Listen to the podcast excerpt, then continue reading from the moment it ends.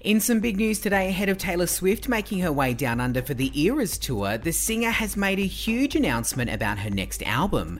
Taylor took to the stage at the last show on her US leg of her tour to reveal that she'll be dropping 1989 Taylor's version next.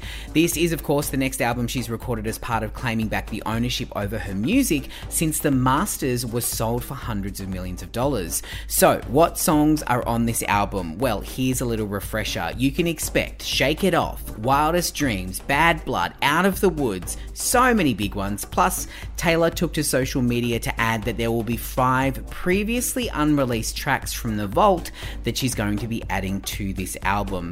1989 Taylor's version is set to drop on October 27 and is available for pre order now.